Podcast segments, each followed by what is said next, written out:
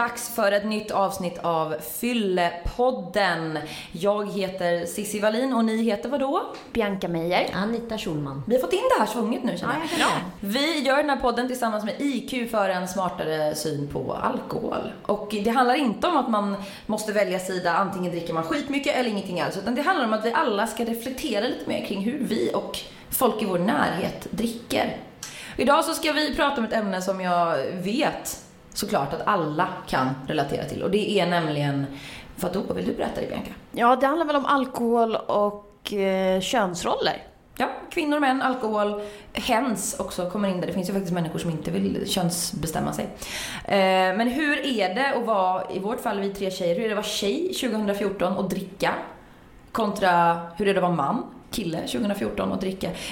Vi har ju kommit ganska långt vad gäller jämställdhet i Sverige och vi brukar slå oss själva för bröstet. Men samtidigt kan i alla fall jag tänka att när det handlar om att dricka så slungas vi på något sätt tillbaka väldigt alltså många det år är ju mycket mer eh, tabubelagt att vara tjej och bli för full eller att vara alkoholist. alltså- alltså, det, är, det är smutsigare Ja. och eh, det, det känns som att det, man betraktar det som ett mer tecken på svaghet än hos män. Män blir liksom, ses som mer sköna, eh, coola, härliga, gränslösa grabbar typ när de är Det är mer naturligt deras attribut. Fast jag är så rädd när man pratar i, i exakt de där termerna. Så här, killar blir si och tjejer blir så. Är det inte så, så man jo, upplever det? så blir det. Men jag måste prata om en så här, alltså självupplevt så upplever jag att min ångest dagen efter när jag har blivit för full är så mycket större än Kalles ångest. Ja, vad intressant. Men det kanske inte är så, Min är tänker också jag. jättestark. Ja, fast det kanske inte är så. Det kanske ligger hos mig och jag undrar varför jag vill skuldbelägga mig själv mer. Det är där Han är, jag kan, tror han är mer såhär, är. äh, det blev lite mycket igår men det var ju kul. Och du är lite mer såhär, det blev för mycket igår. Åh vad har jag gjort, vad har jag sagt, vad jobbigt. Ja, men det handlar också om något annat. Det handlar också om något strukturellt. Som exempelvis när jag och Kalle spelar spel. Eh, och han vinner spelet. Alltså hela världen vet att han har vunnit den där spelomgången och, och så vidare.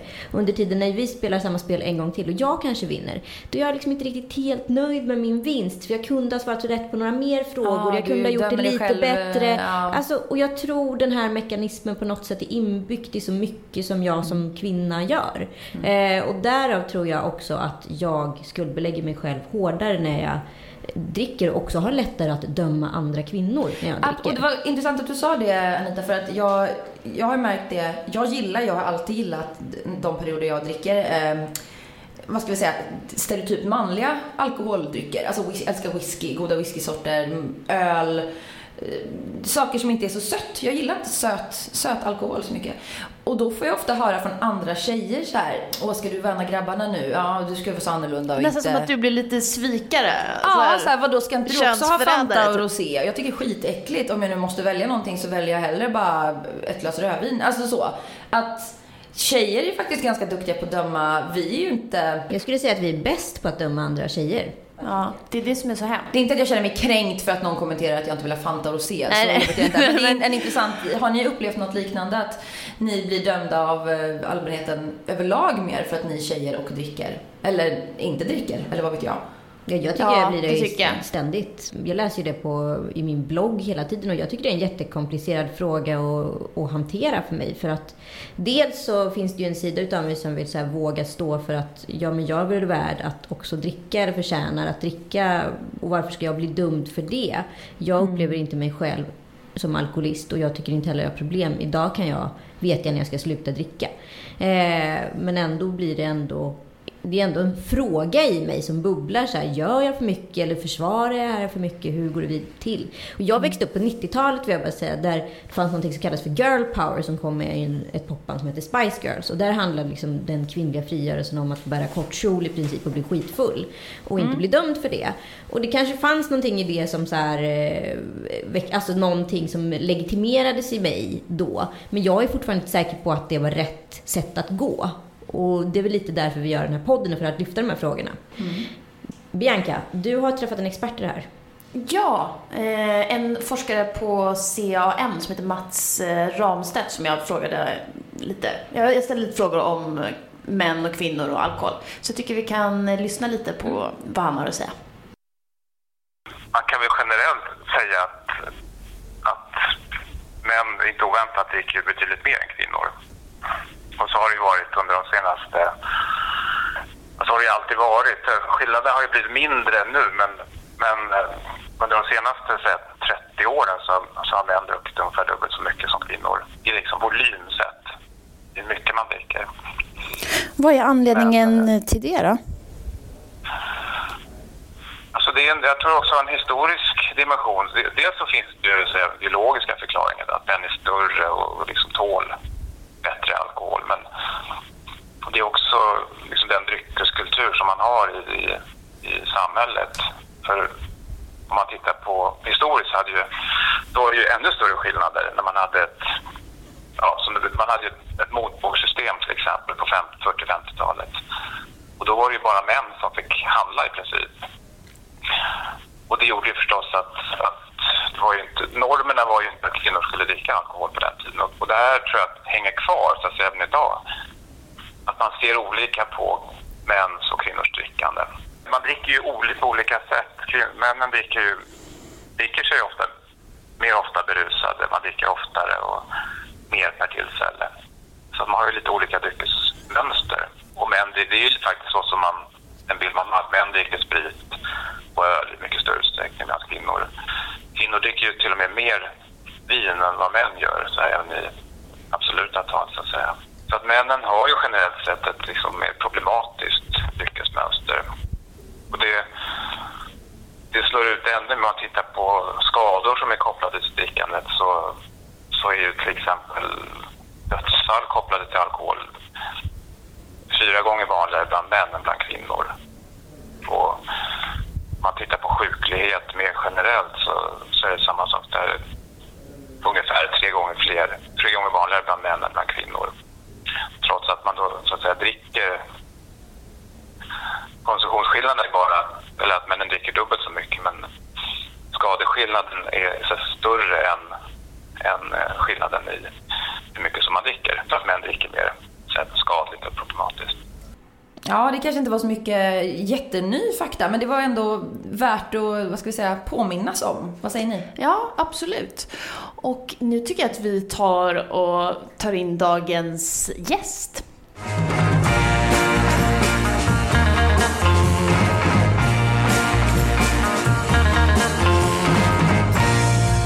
Hon behöver väl ingen närmare presentation. Jag säger bara välkommen hit Gudrun Schyman. Tack så mycket. Feministiskt initiativs, eh, vad ska vi kalla det för, fanbärare? Nej men ni är väldigt jämställda så, så du kanske inte vill bli utpekad som någon slags fanbärare, men du är ju det. Vi är tre talespersoner, men jag är den som har varit i princip hela tiden och som har varit från början. Så att det är klart att jag är väldigt förknippad med att stå i ledningen för Feministiskt initiativ. Nu står jag etta på riksdagslistan. Det kan vara bra för alla att veta som ska rösta i höst. Fick du lite reklam för det också? Kommer vi få en ny landsmoder då? Det är det jag undrar. Ja, jag, det är väl inte riktigt den skepnaden jag har tycker jag. Men eh, jag tror att eh, många kan känna sig entusiasmerade av att det finns lite visioner i politiken och att det finns eh, blickar och funderingar över hur samhället ska se ut också efter nästa mandatperiod. Att det inte är så kortsiktigt och att vi lyfter fram våra värderingar eh, och ser att vi alla har en roll att spela i samhällsbygget. Att politiken inte är för några dem där borta eller där uppe, utan det är vi. Det är du och jag. Och en, en del av politiken, vi kan komma in lite mer på det sen, just med alkohol och alkoholpolitik. Men om vi ska prata lite mer normer. Det här programmet handlar ju som sagt om könsroller, genus och alkohol. Jag kom på mig själv när jag satt och rannsakade häromdagen att shit, jag tycker ju, även om jag är feminist och allt det där och är medveten mycket mer än vad jag var för några år sedan, så tycker jag fortfarande någonstans, och jag skäms över att jag tycker det, att en full tant på stan, eller framförallt en medelålders, ja, tant, vad ska man säga, eh, och en full gubbe är, då tycker jag liksom på något sätt att tanten är mer patetisk. Varför tror du att många med Mm. Det mig finns ju tycker en så? historia i det där. Eh, och det är ju att det hörde till mansrollen att dricka. Det var förknippat med mansrollen. Ta en sup och var som en kar. Eh, och så är det ju fortfarande. Män dricker och blir män. Eh, och det gör ju att när det händer saker då som kanske inte alltid är så bra så finns det alltid en beredskap att förstå, att förklara, att sopa upp och det där fixar vi. Du vet, det är ju sådär med Gösta när han, du vet. Det går alltid en kvinna bakom och sopar lite sådär. Ja, ja, visst, och under mattan och bakom hörnen och sådär. Den historiska rollen för kvinnor i förhållande till alkohol, det var ju att kvinnor har inte druckit. Utan kvinnans roll var ju att se till att den försupne mannen kom hem. Eh, hennes roll var att se till att hålla undan barnen om det blev för våldsamt. Och hennes roll var att se till att mannen stod på benen och kunde gå på jobbet på måndagen. Eh, och det, de här historiska rollerna som vi har i våra traditionella könsroller och i förhållande till alkoholen lever ju fortfarande kvar. Och det innebär att när en kvinna dricker så blir hon ju inte bara full utan hon blir ju förskräcklig. Eh, och hon blir inte kvinna och hon tappar allt. Så är man eh, full och kvinna så är man underst på alla stegar som går att få. Men jag vill knyta an till någonting som Sanna Lundell pratade om i ett tidigare program. Att det nästan kan vara liksom genetiskt programmerat, det här med liksom medberoende. Eh, och jag tänker, kan det vara nästan genetiskt programmerat hos oss eh, att reagera på män på det sättet och kvinnor? Alltså jag är, jag är inte så inne på det här med genetiken utan jag vill nog påstå att det väldigt mycket sitter i huvudet. Eh, våra idéer om vad det är att vara man och vad det är att vara kvinna det är ju idéer som sitter i huvudet. Det är ju konstruktioner som vi har. Och det är ju de idéerna som formar väldigt mycket av det tänkande vi har. Idéer om vad det är att vara man och vad det är att vara kvinna. Sen håller vi ju på med ett ständigt förändringsarbete när det gäller de här idéerna om vad det ska vara. Och målet är ju att vi ska få vara människor. Och då vet vi ju utifrån all forskning att vi är betydligt mer olika som människor och individer än vad vi är olika utifrån kön. Så att det gäller ju att jobba på här. Men eh, eh alkoholen har ju en roll i det här så, och den rollen är ju att förstärka de traditionella könsrollerna. Eh, och eh, för att alkoholen har kommit in i ett samhälle som har burit de här traditionella könsrollerna och så har det fungerat förstärkande. Som ju alkoholen gör på alla nivåer, inklusive den, från den individuella eh, och upp till den mer, ska vi säga, nationella nivån. och, så det där tar sig ju uttryck naturligtvis. Eh, och det, det, är ju också, vi ser ju också i spåren av alkoholen eller i kombination med alkohol så, så, eh, så brister ju mycket utav gränsdragningar och vi ser att män blir våldsamma på ett sätt som man kanske inte är annars och, och man skrider över gränser och, och, kvinnor blir väldigt gråtmilda och väldigt eh, eländigt och man tappar all resning. Alltså, så att det, det, det är en förstärkningsfaktor alkoholen. Vad beror det på då, att, det, att det för, könsrollerna förstärks i samband med alkohol? För att alkoholen eh, gör ju att vi, alltså det som man annars kanske då har en idé om att så här ska man inte göra, så här ska man göra. Så det där luckras ju upp.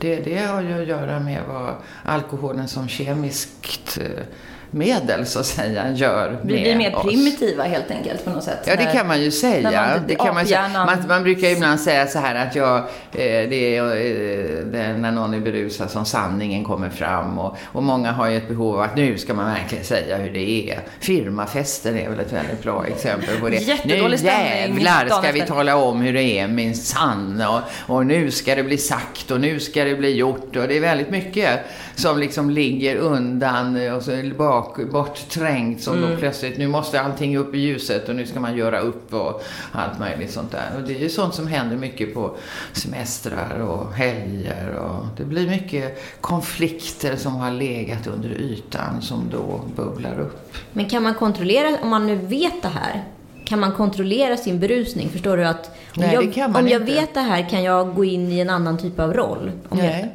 Utan det, Det är, alltså, I berusningen ligger ju att man tappar kontroll. Eh, och det är ju det som så småningom leder till att, att man eh, också kan tappa kontroll över sitt drickande överhuvudtaget och att alkoholen och kroppens beroende av den här drogen tar över och tar kontroll över ditt liv istället för att du har kontroll över drickandet. Och då hänt- är du inne i en alkoholism. Det har ju hänt dig. Precis har det här, du tappar mig, kontrollen. Ja. Och du är väldigt öppen med det. Det är ganska få kvinnor, eh, har jag i alla fall upplevt, som är öppna med att de har eller har haft alkoholproblem. Är alkoholister helt enkelt. Varför var det viktigt för dig då när det väl brakade loss, som man säger, på 90-talet att berätta? Varför, varför mörkade du inte det? Nej, jag tyckte eh, det, det ligger nog i att jag överhuvudtaget inte går omkring och mörkar om just någonting. Eh, Utan jag tycker att det, det är väldigt svårt tycker jag. Och hur ska man hålla reda på vad man har sagt vad och till vem och varför och hur och när. Det blir ju oerhört komplicerat. Det här med livslögner tar väldigt mycket energi och väldigt mycket kraft. Eh, Så att det är ju en befrielse att slippa det. Eh, Och det här höll ju på att bli någonting sånt. Eh, Och ja, det, var, det var inte så överlagt ska jag säga, utan det var bara, för mig var det att konstatera att det är så här. Jag måste ju våga säga att det är så Var här. det du själv som vaknade upp vad säger, morgonen och insåg att det här går inte? Eller var det dina anhöriga, människor som omkring dig, som på något var sätt ju- gjorde en sån här intervention? Och... Det var ju flera som eh, var oroliga. Vi har väldigt många unga Innan- lyssnare. Kan vi inte bara berätta exakt vad det var som hände? Eller berätta ungefär vad det var? Jaha, nej men jag utvecklade ju en alkoholism alltså. Eh, och det gör man ju inte över en natt. Jag jobbar hårt. Det jag ju säga. Jag har legat i. ja. Men hur, hur började det och hur utvecklade Ja, det går sig? ju inte, alltså alkoholism, och det är ju inte sagt, det, det finns ju mycket man kan läsa om det där. Eh, alltså det är ju någonting som kommer grav, det är ju någonting som smyger sig på. Eh, det finns ju de som berättar om att när, i mötet med alkoholen första gången i tonårstiden så finns det de som säger att jag blev förälskad på en gång i alkoholen och jag kände att åh, äntligen fick jag vara jag och äntligen vågade jag och så vidare. Så där har jag aldrig känt, utan jag har nog jobbat på envist, träget, långsiktigt eh, och eh, förhållit mig till alkohol som alla andra. Eh, det vill säga börjat i tonåren någon gång en, som ett led i en vuxenprocess och var med de kompisar som jag var med som alltid var lite äldre och, och sådär. Och sen så fanns det ju på, på, på 70-talet de här idéerna då om vinet kom in i bilden. Förut var det ju, annars var det mer sprit, starksprit och öl som man höll på med i Sverige. Men, men så kom hela den här vinkulturen och man skulle ta ett glas vin. Och, och det har ju varit en accelererande utveckling. Det har, det har blivit mer och mer så. Eh, och det har ju funnits väldigt starka ekonomiska krafter som har styrt den här utvecklingen, som har förändrat våra drickesmönster till det vi har idag. Och Vi kan komma in på det sen kanske, men för min egen del så hängde jag ju med i allt det här. Eh, Och så småningom så blev det oftare och oftare. Men var det ett Eh, sätt för dig självmedicinera? Du hade ju Ja, det gett in man- i politiken och på något sätt varva ner på kvällen. Ja, ta... fast jag tror inte att jag ska belasta politiken med det. Utan det, det jag har väl kunnat haft en stressig situation som på, på, på jobbet. Så jag jobbar ju som socialarbetare innan jag blev politiker på heltid. Det var ju oerhört eh, eh, psykiskt eh, arbetsamt. Eh, och jag har, jag har, alltså det finns, i det- i det här finns det en genetik. I den bemärkelsen att min pappa utvecklade en väldigt grav alkoholism som han aldrig av olika skäl hade möjlighet att bearbeta.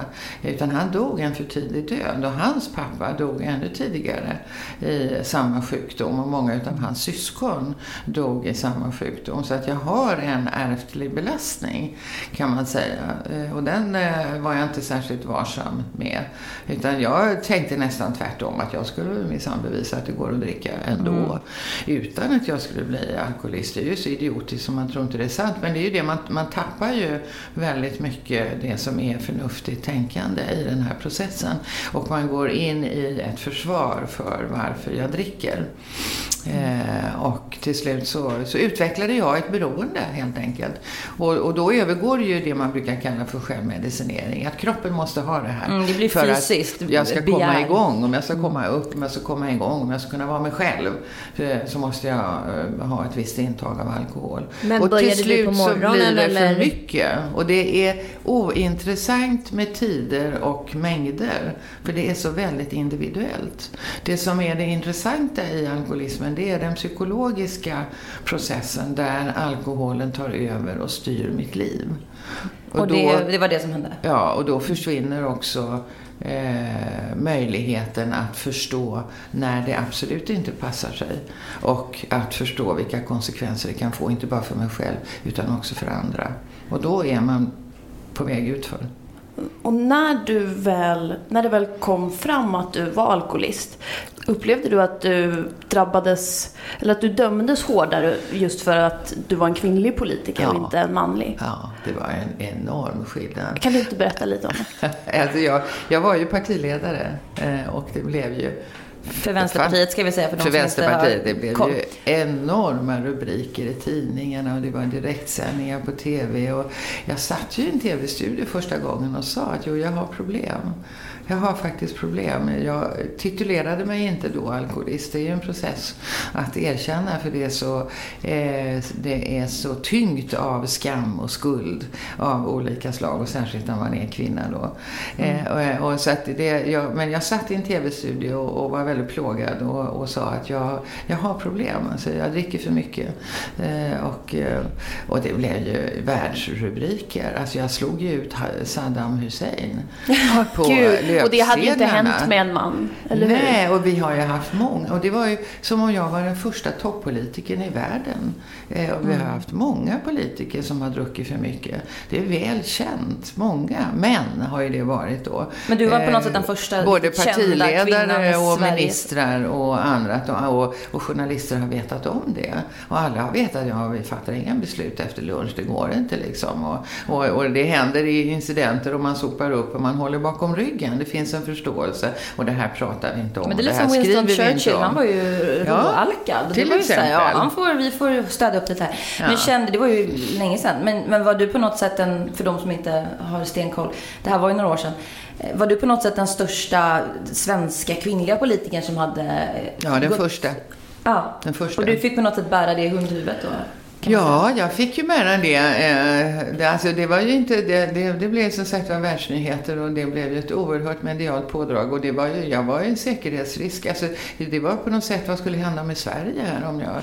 Ja, det var, det, det, det, det, var, det, du känner dig lite mäktig så här. Jag såna, sitter med sån makt här nu. Nej, men det hade sådana proportioner liksom. Så att det, var, det var på något sätt som att landet kunde inte styras. Jag, jag förstår inte hur de fick till det, men det var ju ett enormt pådrag.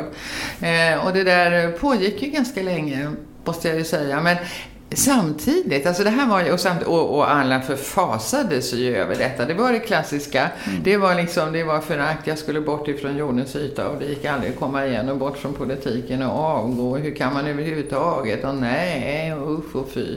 Eh, sågades jäms med fotknölarna i offentligheten. Samtidigt strömmade mot mig en helt annan verklighet och det var människor som hörde av sig i en omfattning som gjorde mig fullständigt häpen. För det, alltså på den tiden så fanns det ju brev. Vilket år pratar vi nu? Så, så... Vi pratar 96, 97. Mm. Eh, det kom brev och det kom blommor och det kom fax och det kom telegram och det bara välde in människor som hade sett den här, när jag satt i den här tv-studion och var plågad.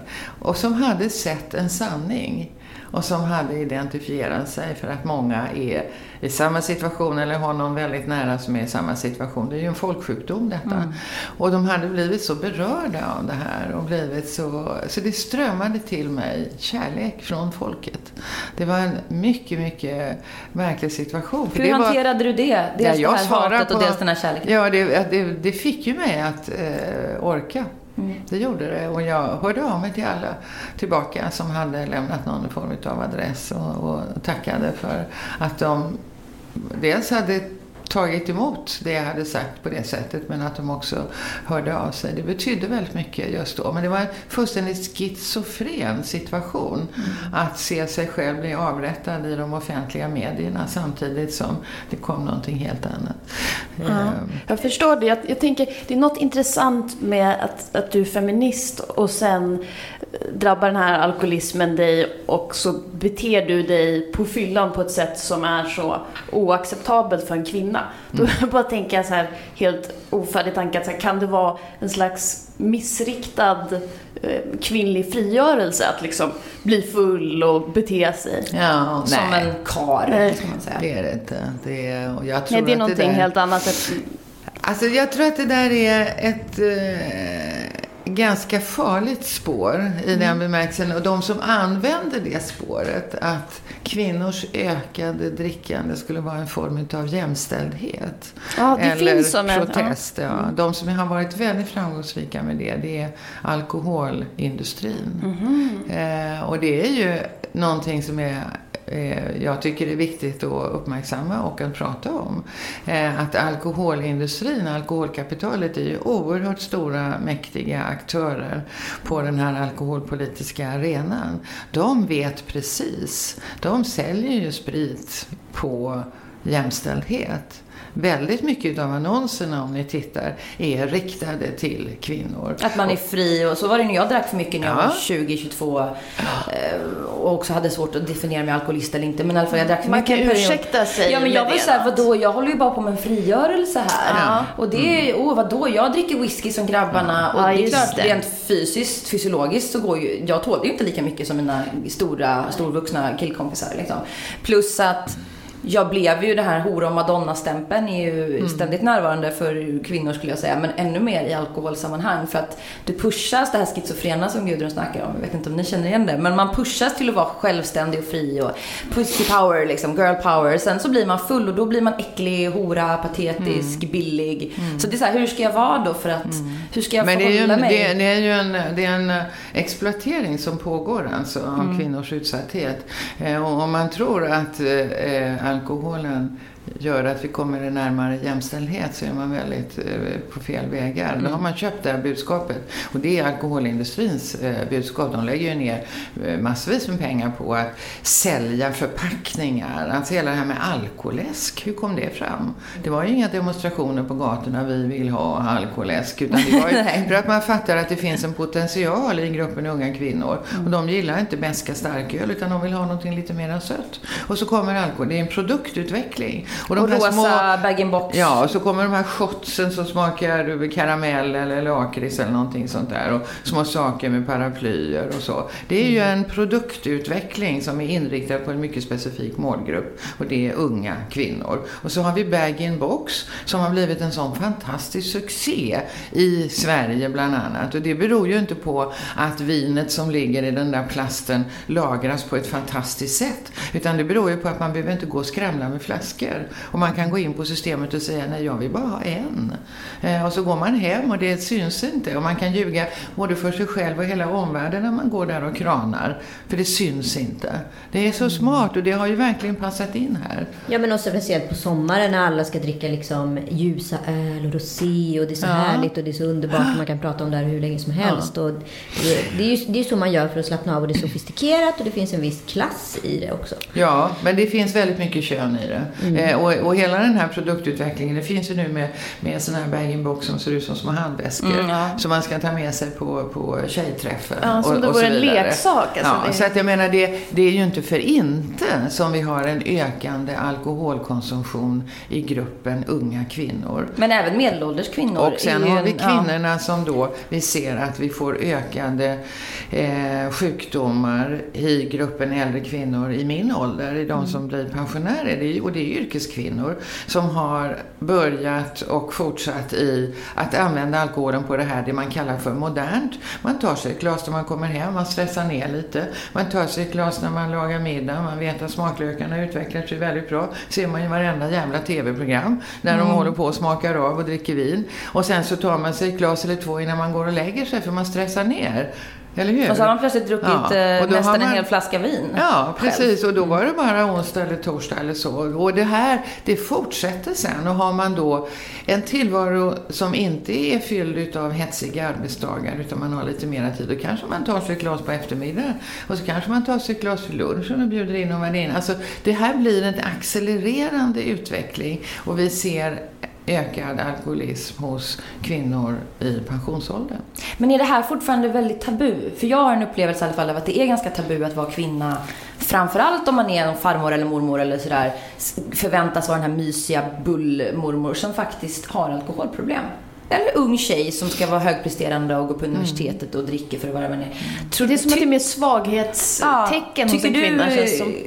Precis. Tycker du Gudrun att det är mer tabu fortfarande att vara kvinna och ha alkoholproblem än att vara man? Ja, vi blir bemötta eh, olika. Män blir bemötta med förståelse och kvinnor blir bemötta med förakt. Men jag förstår Vi ser det ju väldigt det. tydligt i, eh, i rättegångarna. Om du tittar på eh, våldtäktsdiskussionerna.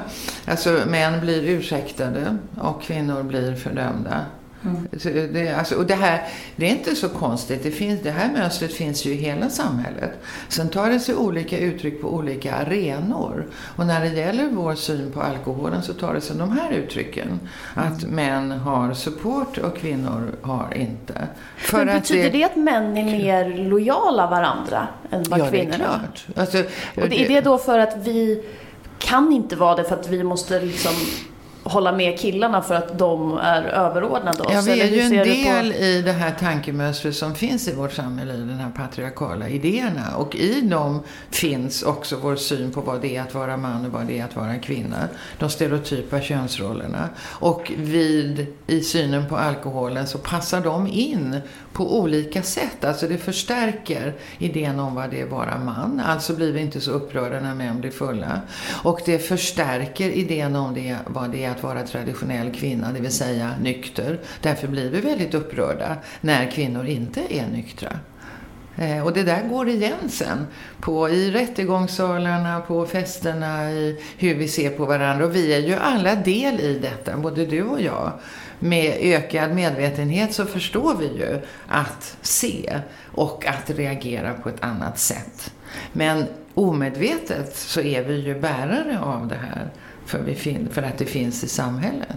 Om alla rannsakar sig själva och ser, ja men även om jag är feminist så har jag fördomar ändå. Det är väl alla människor. Ja. Hur kan jag och hur kan lyssnarna, hur kan man för sig själv bryta sådana här föreställningar om att en, en full tjej är mer patetisk och äcklig och vad ska man säga, ja, urflippad på ett dåligt sätt än en, en full Mm. Ja, man, jag tycker att det är, jag hävdar ju alltid att det handlar om kunskap.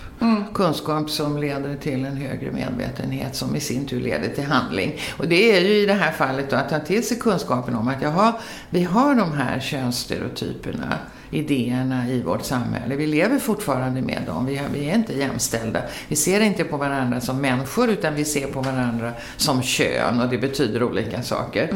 I det här spelar alkoholen en förstärkande roll. Okej, då har jag förstått det. Det är inte genom att supa som vi kommer fram till jämställdhet. Eh, utan det måste vara, no, vi får, det får vi jobba med på andra sätt. Eh, och hur förhåller vi oss då till alkoholen? Ja, med den här medvetenheten så kan man ju titta på sig själv och sina egna reaktioner och på omgivningen. Med genusglasögonen på näsan och se och förhålla sig då på ett annat sätt som individ med den här kunskapen. Det är nästan Inte- som att träna upp att bli analfabet. Förstår du vad jag Ja, menar? För ja. att det är så pass svårt att liksom inte se vad det står. Ja, det Eh. är absolut. Alltså det gäller ju med, med kunskapen som grund ha, alltså sätta på sig de här genusglasögonen och så våga se. En bra grej är att man har väldigt agera. svårt att ta av sig dem sen har jag märkt. Det är väldigt svårt. Det är nästan det är som linser, men de sitter Ja. för hela tiden. Det är väl bra och lite jobbigt ibland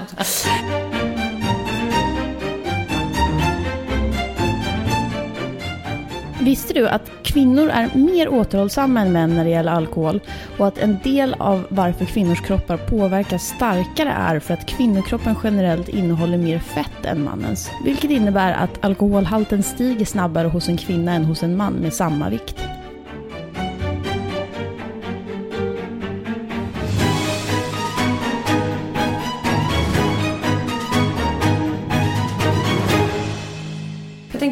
In lite på um, politik. Allting är politik, men konkret. Ja. Vi, ni räknar ju iskallt med att komma in i riksdagen i höst. Vi kommer in, ja. Ja, det gör ni. Det tror Ja, jag också. ja. Eh, vissa skeptiker tror inte det, men jag håller tummarna. Eh, opartisk här. Vad tänker Fi driva för frågor gällande alkohol och alkoholpolitik? Har ni något konkret där? Nu har inte jag stenkoll på ert partiprogram. Nej, vi har men- skrivit en hel del om det. Eh, och det beror på att vi, vi, är, vi är flera som har egna erfarenheter.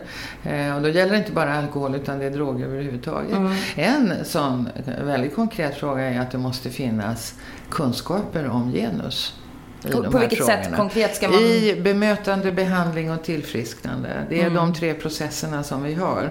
Eh, och det gäller personal inom socialtjänsten och inom hela behandlingskedjan. Och det saknas genusperspektiv där. Och varför är det så viktigt då? Att, tror att- du? Det räcker inte att bara se all, alla som alkoholister Nej, utan... nej, av just det här skälet som vi har pratat om. Mm. För att det här för ju med sig att när det tar mycket längre tid innan kvinnor söker hjälp. Ja, För att det är så mycket skam och skuld omkring det här. Och det gör att när kvinnor kommer in i behandling eller söker hjälp så är det en helt annan social, socialpsykologisk situation än när män kommer. Män kommer tidigare och män kommer inburna av en supportande omgivning. Och kvinnor kommer när allting har tagit slut. Och man är väldigt rädd för att söka hjälp för att man blir dömd som människa, kvinna, mamma, alltihopa.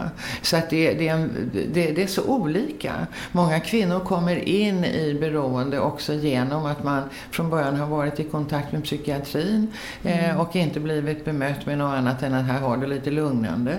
Och sen så kombinerar man det med alkohol och så går det överstyr och så utvecklar man ett kemiskt beroende. Så att det ser väldigt olika ut. Och vi kommer ifrån ett samhälle med väldigt olika syn på oss utifrån kön. Och vi ska tillbaka till ett samhälle med väldigt olika syn på oss utifrån kön. Och inte minst när det gäller beroendesjukdomar och till exempel alkoholism. Och hela den här kunskapen och diskussionen måste in.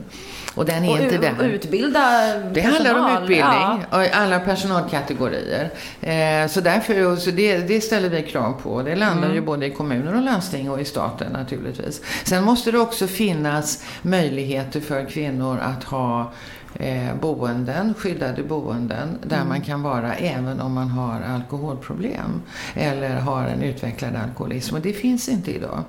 Eh, Mm. För att kvinnojourerna klar, mäktar inte med detta och det kan jag förstå. Men det här är ju också kopplat till en våldsproblematik och det här måste staten in, samhället in och ta ansvar. För man kan inte säga till en kvinna som är i eh, eh, något stadie i en alkoholism och säga att nej du får inte komma in och bo här för du är inte nykter. Hon blir ihjälslagen alltså. Eh, så att det, det, det är oerhört viktigt att få in de här kunskaperna överallt. Sen har vi en syn på alkoholen i stort. Alltså jag menar ju att alkoholdiskussionen ska politiseras. Vi Du ska tycker inte att den är så politiserad nu? Nej, utan Nej. nu pratar man ju väldigt mycket om individ. Mm. Individ, individ och varför och hur mycket och, och var går gränsen och alla tester och, Mm. och alkoholindustrin, alkoholkapitalet får jobba väldigt eh, oemotsagt och okritiserat. Och det här är ju en problematik i samhället som kostar Förutom enskilda personers lidanden så är det ju enorma samhällskostnader. Du har sagt en gång, och det här har fastnat i mig, det var länge sedan jag såg det i någon debatt, och sa du för, för varje krona staten tjänar via Systembolaget då, eller överhuvudtaget, som man får in, går 10 kronor ut i kostnader. Precis, precis. Och det För gäller, alkohol. Ja, Ja, det, det, det gäller på nationell nivå, det gäller på internationell nivå. Det finns ju uträkningar på det här på EU-nivå också. Så det är ju enorma resurser här som vi skulle kunna använda till andra saker.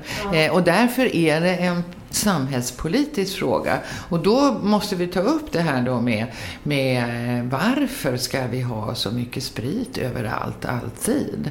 Och, och vad, vad har det för syfte och vems intresse är det som ligger bakom att vi har fått en kultur där det är snudd på, eller det faktiskt är mer provocerande att vara nykterist än eh, eh, Just det, för det provocerar mycket. det är lika provocerande som att vara alkoholist. Ja, jag är nykterist i nästan nästan fem år. Det var, det var jätteintressant och jobbigt att behöva, och nu dricker jag sällan och lite, men eh, det var ju sådär, varför då? Är du gravid? Är du sjuk? Ja, är du, man får ja, alltid ja. liksom förklara sig. Och man måste alltid motivera liksom. Få en fråga, varför då? Alltså frågan är i vårt samhälle, varför dricker du inte? Just När det. frågan borde vara, varför ska vi ha sprit nu då? En annan eh, genusaspekt jag tänker på när det kommer till alkohol är att kvinnors drickande drabbar ju mer dem själva än sin omgivning rent fysiskt. Jag tänker att män blir eh, oftare aggressiva och det leder till våld mot kvinnor och sådär. Hur, hur tänker du kring alkohol och kopplingen till mäns våld mot kvinnor?